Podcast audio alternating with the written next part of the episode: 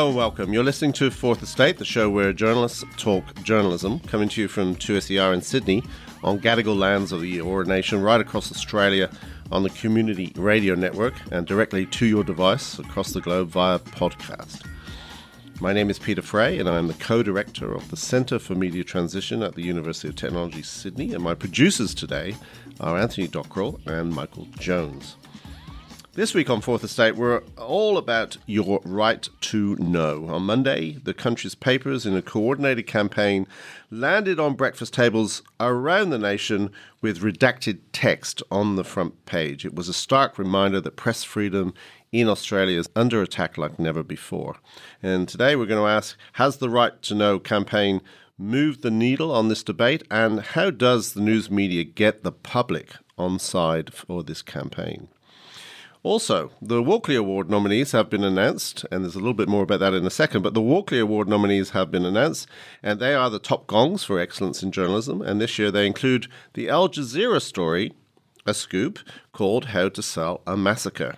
In that story, you may recall, a journalist went undercover, not revealing his true identity, to expose some very disturbing links between the National Rifle Association in the United States and the One Nation's Pauline Hanson's One Nation Party.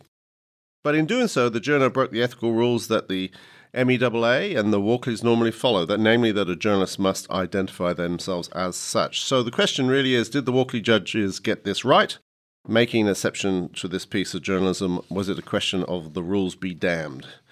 We're also going to explore uh, several aspects of Indigenous representation in the news media. Firstly, how Indigenous voices are represented inside of newsrooms, and secondly, how Indigenous issues are reported. And, time permitting, we should touch on the big business story of the Media Week the proposed purchase of regional TV channel Prime by Channel 7.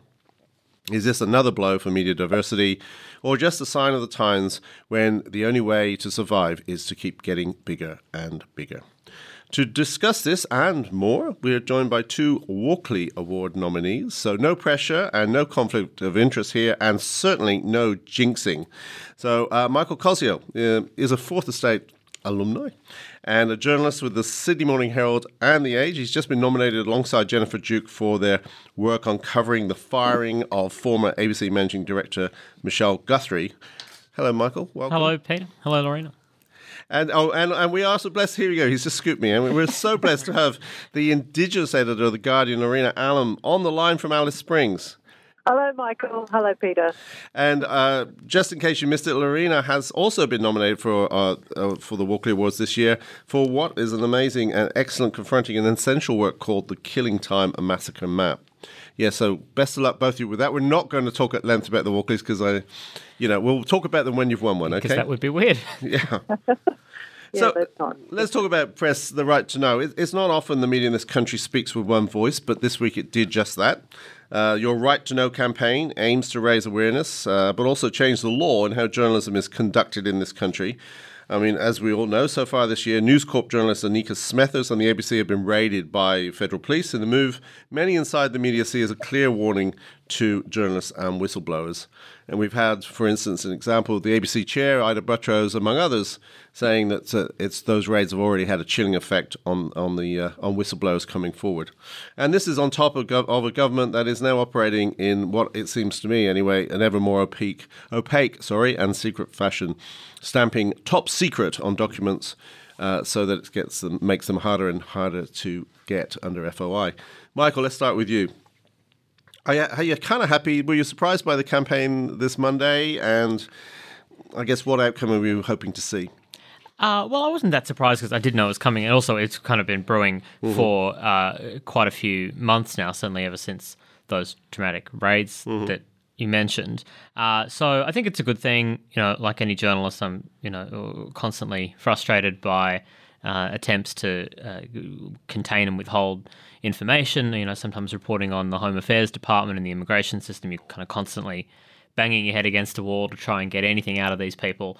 Uh, often, often when it's just not even when it's kind of innocuous, it's not even you know Watergate or anything. It's just Mm. my friend and colleague, well, not colleague, but my friend and fellow journalist Paul Carp at the Guardian was just Mm. this week trying to work out whether an invoice or a, a, a yearly statement included GST or not, and it's taken more than twenty four hours just to get an answer on that basic question. So you you encounter this sort of stuff all the time, and it's great that we are. Um, uh, you know, pushing back against it in a very vocal and very Yeah. forthright way. I guess we're all on a bit of a unity ticket here, but uh, Lorena, what do you think of Scott Morrison in Parliament this week?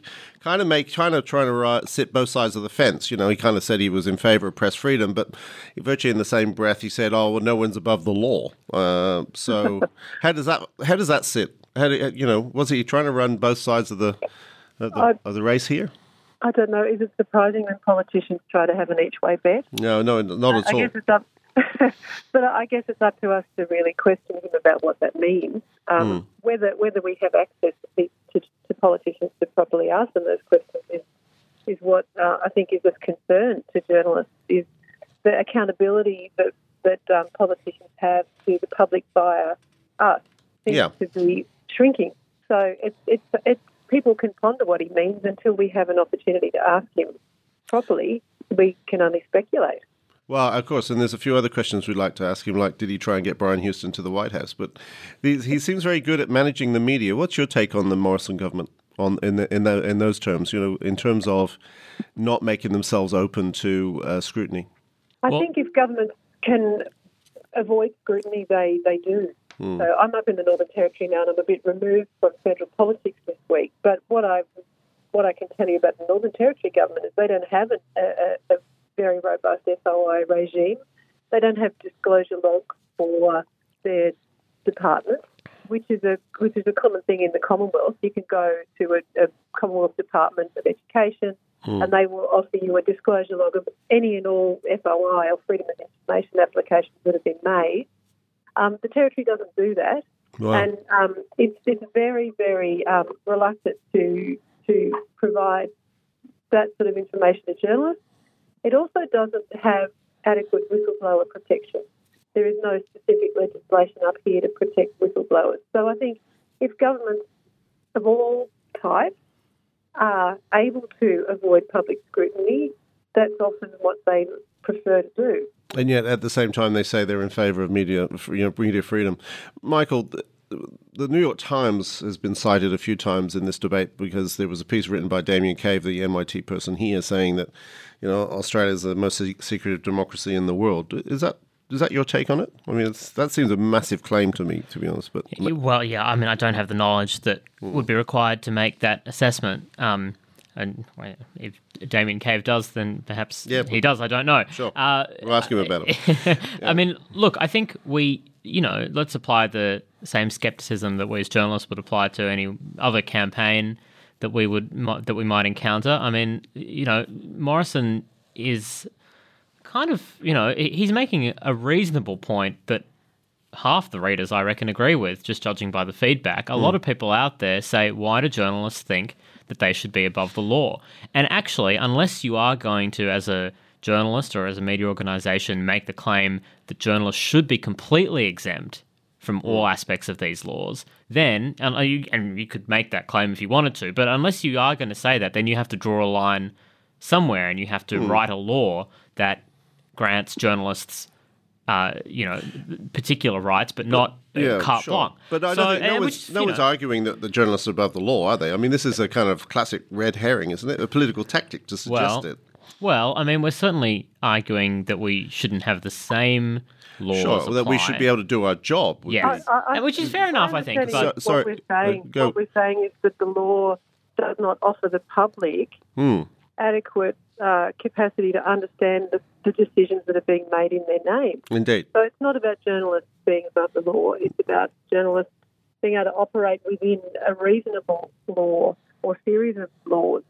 And that, I think, is, is, is what's at stake. We're not saying that we're above the law. No. and and it's, it's a classic political distraction tactic to even say that. Yes, well, that's right. So, uh, just just on that, point, you mentioned the public. I mean, one aspect of this, I mean, let's let's not you know, let's call a spade a spade, is that um, journalists and politicians are both not particularly held in high esteem by No. the public. So, how are we going to get the you first, Larry, and then to you, Michael? How are we going to get the public on side in this debate? I think appealing to their interests to say, well, we, and I think some of the sort of the, the advertising that that come out this last week goes to this. So saying to them, we would not have an aged care uh, royal commission were it not for, for the reporting of journalists who expose the treatment of our elderly in nursing homes. We would not have an investigation into the Don the atrocities at the Don Dale Youth Detention Centre if it hadn't been for the work of journalists. So if the public cares about the way its citizens are treated in this country, uh, then it needs a robust media. It needs a healthy public broadcaster or broadcasters um, and a healthy media ecosystem. And part of that ecosystem is being able to operate under um, reasonable legislation. Um, the the Americans are quite astonished when they when you, you try and explain to them the restrictions of our defamation legislation. Yep. Uh, they have a very different. They have a very public system. Um, I was talking to journalists in Norway who talk about Jealousy Day, which is an annual day in Norway where everybody's tax returns are made public. Wow. So, and, and they see that as a Great fairly name. normal thing. I love those The Norwegians. reporters. It's so they, and, they, and that, that's okay. That, that's how public they want to be about things. Yeah. So they just everybody's tax returns are made public Yeah. in Norway. M- So- Mi- yeah, no, fair enough. Interesting, isn't it? Yeah, well, I mean, we've got a long way to go then on that level. Um, Michael, you spend quite a lot of time in Canberra.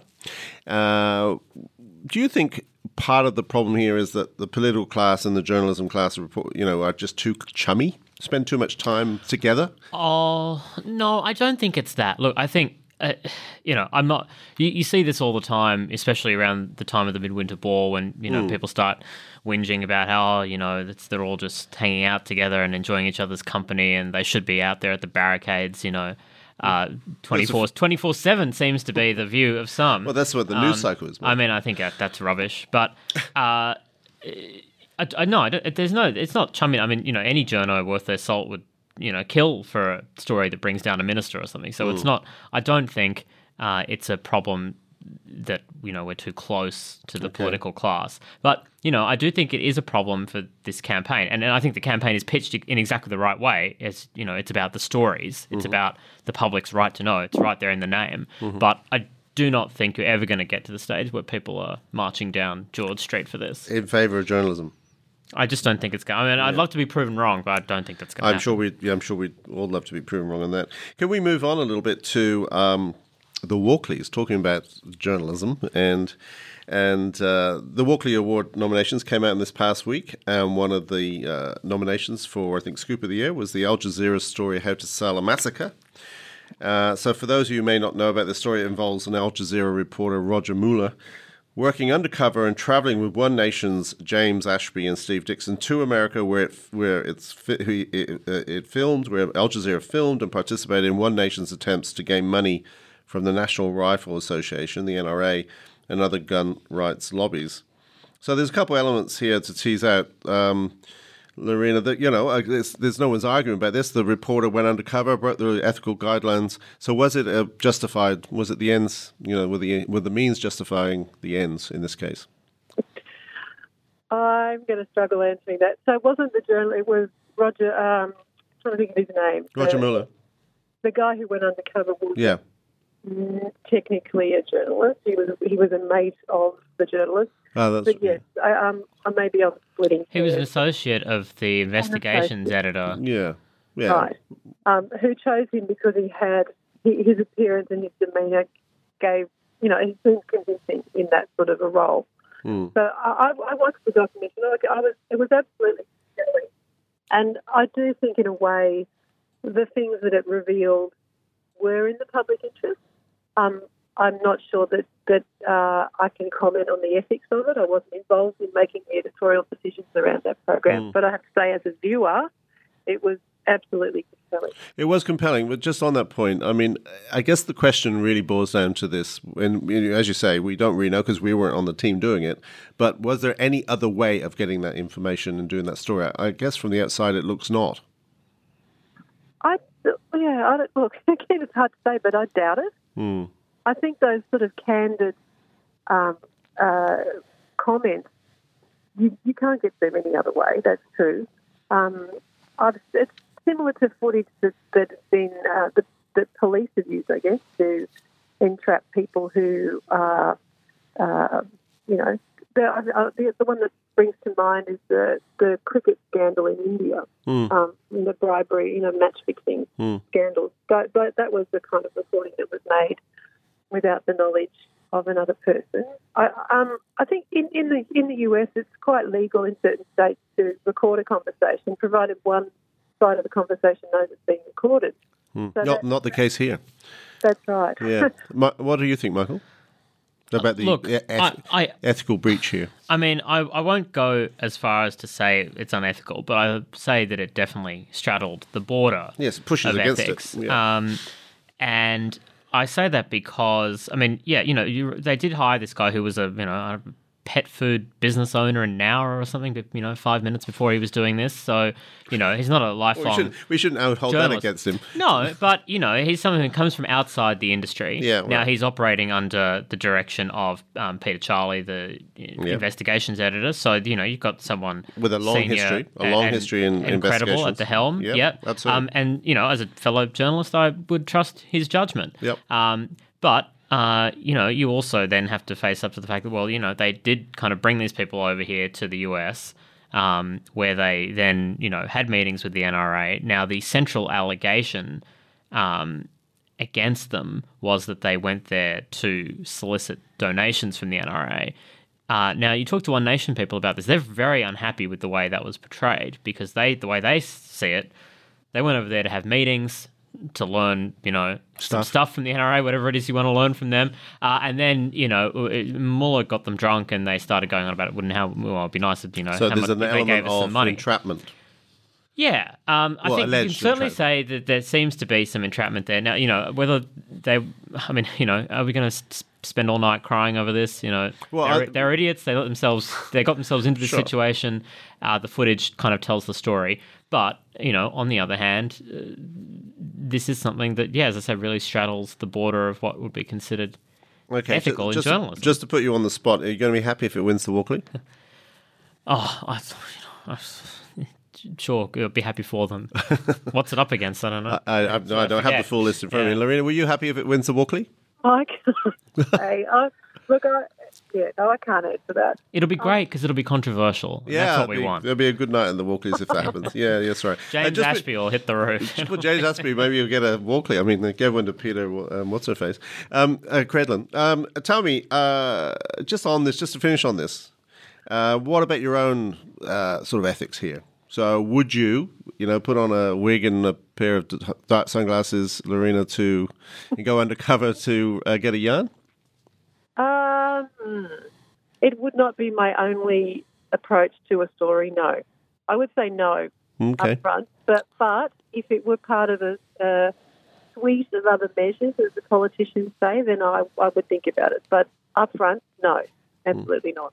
Okay. Interesting. Michael, uh, wig, oh, sunglasses? yeah, I don't have a problem with camouflaging my identity because I think the, the the general gist of it is if you're if you're observing what's happening anyway, mm-hmm. then that's fine. I mean, when you're creating situations for people, when you're engineering circumstances, that's entrapment, not playing dress ups and secretly recording stuff. I think that's okay.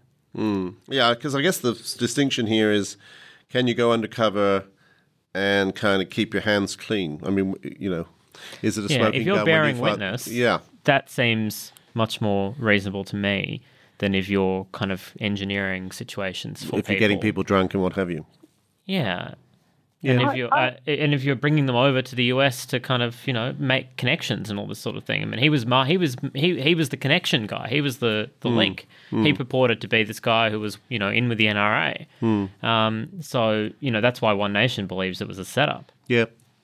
Marina, sorry. You you- can't. You, no, I was going to say you can't publish I'll report anything that you have collected by means where you haven't declared who you are and who you work for. I, I would not. I would never do that. Mm. So I wouldn't put on the wig and glasses Right. and, and without declaring to people what I intended to do and who I worked for. Yeah, it's interesting. It's so so because what's interesting about this is just a final point, I guess, is that it, it doesn't it isn't covered by the ethics laws, the MEAA laws, or the Walkley's own guidelines. So does that mean then we need to change our ethics guidelines? Very possibly. I mean, I agree. You should never mis you should never misrepresent hmm. yourself as someone else. I mean, I, you know, I was, I'm happy to go and like sit at the back of a lecture theatre in a wig and you know, kind of, you know, Done it hundreds of eh, eh, times. uh, you know that kind of undercover. But you know, if you're actually going to tell people that you're someone that you're not, I think that hmm. definitely crosses the line. Hmm. Well, you can do that, but you can't republish it. You can't report it. That would be my. That would be the line I'd draw. So you, your your line you're drawing, yes, okay, you could do that if that gave you information which you then you know declared with, in in subsequent reporting, kind of thing. Yeah. Yeah. Although if it was a pretty fabulous wig, I'd consider. yeah, well, there's some great wigs around. Um, okay, let's move on. Before we get to this uh, proposed prime purchase by Seven, I did want. I mean, I wanted. We've got Lorena Allam on the phone, and I did want to talk a little bit about Aboriginal representation in the news media. I mean, that's been a long-standing point of contention, point of debate. Um, and it seems to be changing a little bit. Your appointment at The Guardian, I think, is an, an example of that. What do you think, Lorena? In terms of Aboriginal representation inside of mainstream newsrooms, you know, there's a little bit of, there's a few positive signs, or am I being a little bit too optimistic? What's your thinking on that? Maybe a little bit optimistic. Okay. Premature. Although it's really encouraging to see that the Judith Nielsen Institute has funded a couple of positions at the Morning Herald now, which is fantastic. It's the first time in, I don't know, more than 30 years, 40 years even, that they've employed an Aboriginal person in, at the Herald. We were just talking about this today, actually, that of the great legacy of the photographer Mervyn Bishop, another Walkley winner. Mhm. Um, and it's great that the, the Herald has seen that there is value in employing Aboriginal journalists and seeing that the extra um, angles and the extra access that they can bring to stories in the Indigenous uh, sphere. So that's really encouraging. Mhm.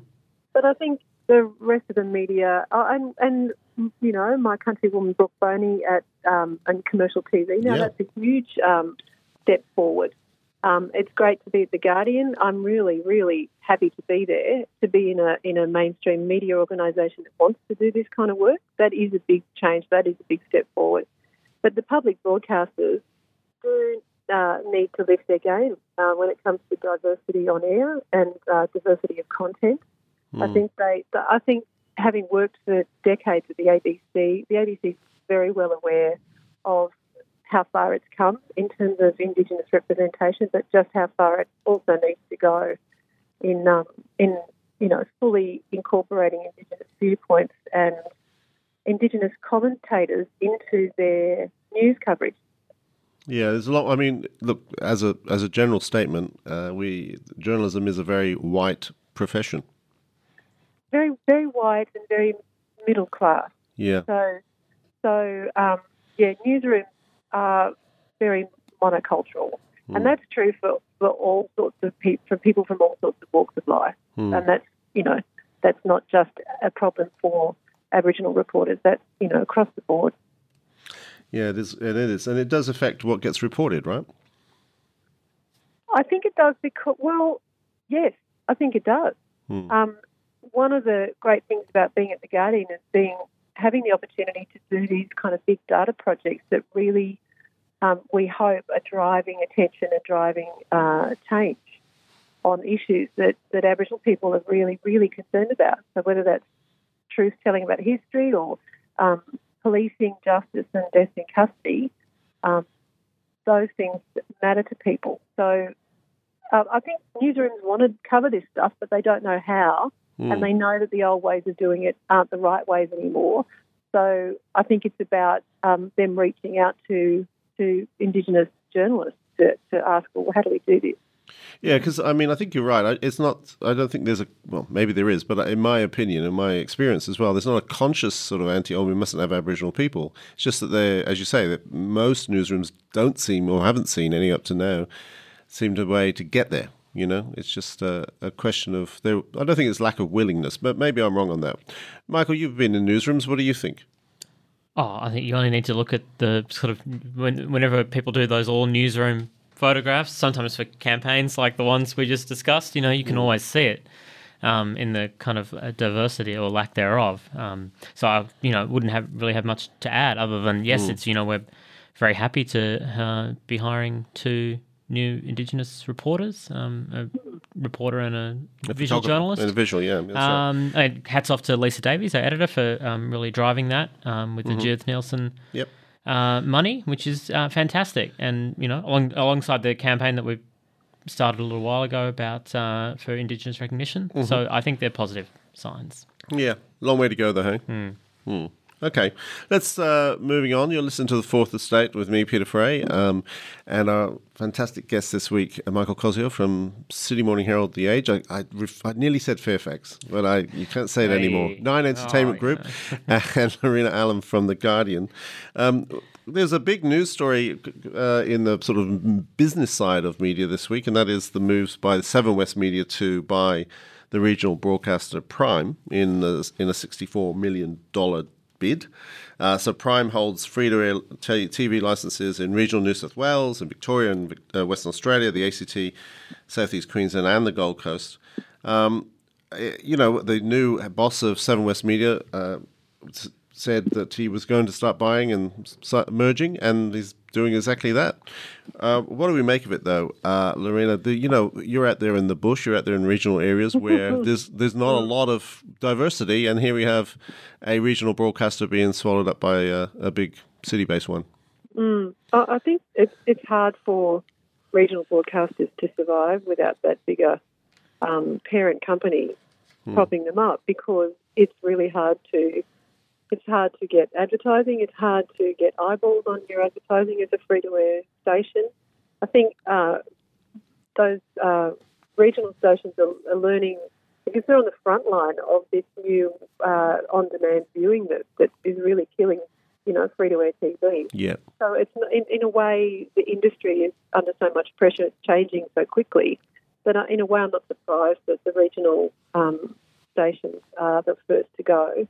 Um, it's, it's very sad for local journalism and it's very sad for, by extension, the rest of journalism because some of the best and brightest reporters who work in the national news media have cut their teeth in local politics and mm. going to local council and, mm, uh, totally. uh, and, and coming up through those ranks. So it, it's a loss to journalism when you see those local stations um, losing their um, their capacity to cover local issues. Well, I think you're dead right. I mean, it's a real problem when they, you know, you're faced with this choice: you either kind of get big or or die. I guess to be fair, to be fair to the Seven West Media, we don't know the details of what they're going to do with Prime. Um, obviously, there would be cost savings. Um, there'll be probably the first thing they'll say will be cost savings in the back end among the accountants and what have you, uh, rather than frontline people. But we have seen, you know, in the last year or so, uh, closures of um, uh, in the WIN network as well in um, places like Dubbo and such like. So yeah, it's not the easiest times, is it, Michael? No, well, I mean, I can hardly object um, well, to you know takeovers of that nature, I suppose. Um, but you know, I mean, I think at least our experience with Nine shows that it doesn't have to always be uh, a negative. I mean, you know, and the, the work, yeah, how is it working so cut in the back end, as you say. Mm. Um, so far the newsrooms are getting along pretty well. So, uh, you know, one wants to be, you know, optimistic about these things as much as possible. I must admit, for a long time, and I sort of thought Prime was seven as a kid growing up because you know you kind of go to these regional towns. Well, they're they're, sort of, they're affiliated. yes. They? Yeah. Um, and then I eventually learned uh, that no, in fact, they were separately owned. So I mean, look, I you know I don't have a huge kind of I don't have any sort of philosophical problem with it. You might say. Um, but uh, it's all, it's only really ever as good as the judgment of the company's leaders. Hmm. Yes, okay. Well, we'll see. Wait and see. Just before we leave the show, I do want to ask you both um, about the stories that you're working on, or, or actually, in your case, Michael. You know, it's been about a year since we had all that turmoil in the ABC, which you reported to such an extent. You've got this Walkley nomination. Um, how do you feel like the ABC is going under uh, Ita et al?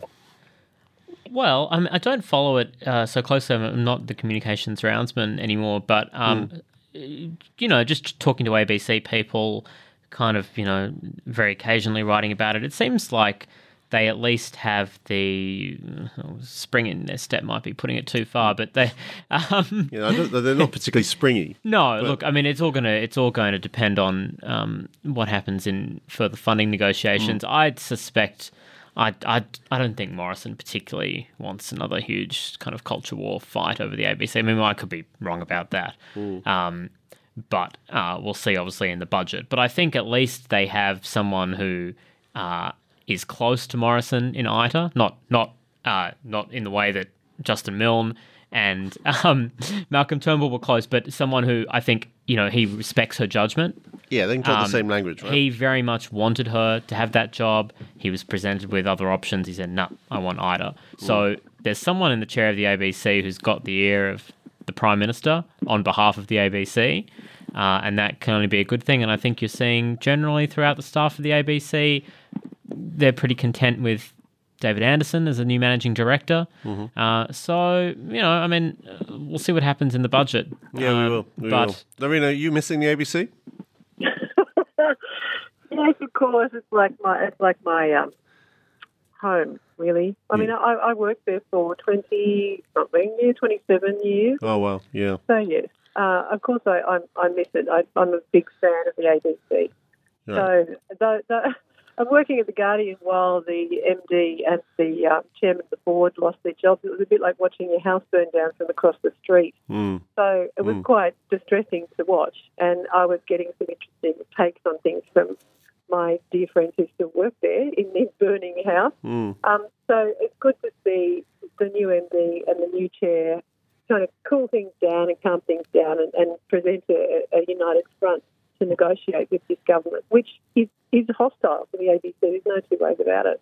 No, So um, yes. sending the federal police in to raid you is, is, is a declaration, I think. Um, the ABC dealt with it beautifully, and I'd have to say, John Lyons live tweeting the whole event from the room was just the most uh, gripping uh, Twitter thread I think I've ever seen. It was Yeah, it was a it was a special use of the platform, wasn't it? it Yeah. certainly was. So, um, so it, it's, it's encouraging to see that Ita has uh, she's popular with the staff, at least the staff I've I've spoken to, Right. and they are hopeful that she has the kind of media experience and clout and respect that, that the person in that job needs Mm. to Okay. you know to steer the ABC. Last question for you, I think. What's the next uh, story in terms of that flows out of, say, the massacre map? Right. We're in the process now of um, releasing the last lot of data for the year. Right. So we've got another, I think, another 50 sites to add to the map that we've been working with the University of Newcastle to refine. Uh, there's, there's a lot more that still need verification, but we'll be updating it um, in the next couple of weeks with Okay. that new data and some new reporting. Great. Well, watch this space. Yep. In the meantime, uh, have a great time in Alice. Um, when are we going to start seeing that? I guess you're there for, you, in part, you're there for the closure of Uluru, yeah? Yeah, so uh, Mike Bowers and I are here in Alice Springs talking to people about heat and climate change. I mean, I'm sitting in a car, and I don't know if you can hear the engine running, but the, the outside temperature is 38, Mm. and it's half past four in the afternoon. So that's pretty hot Mm. for, for this time of year. And yeah, we're going out to Uluru on Friday for the closure of the cl- closure of the climb. Yeah. Well, great story. I, I've got to thank you so much for your time and taking time out of your road trip. Um, and love to have you on again. And really, best of luck with the Walkleys and best of luck for the rest of the week. Lorena Allam Thank from The. Guardian. And and in the studio, Michael Koziol. Uh, always great to see you. Pleasure as always. I hope so. And again, best of luck with the Walkley nomination and, uh, and everything else. What's your next story? Well, Can I you couldn't tell me? possibly tell you that. Um, no, I do. I have some good stories in Sunday's paper. You can you know, Oh. buy it at all. Good Buy it. Newsstands. buy, Yeah, buy it on his, and the uh, front page won't be redacted, or maybe it will. Maybe. maybe it will. Who knows? Well, thank you. a really good story. Thank you, Lorena, and thank you, uh, Michael, for your time. And thank you for you, everyone for listening to the Fourth Estate. This edition was recorded at the studios of 2SER and heard across the country on the Community Radio Network. And Fourth Estate is made possible thanks to the support from the Community Broadcasting Foundation. Uh, make sure you subscribe to Fourth Estate on your favorite podcast app so you can hear us talk about media and politics and a few things in between at your leisure. Um, we'll be back with more very soon, but in the meantime, you can stay in touch with us on Twitter, where our handle is Fourth Estate AU. A big thanks to my producers. I have two of them this week uh, Anthony Dockrell and Michael Jones. And my name is Peter Frey, and thanks very much for listening.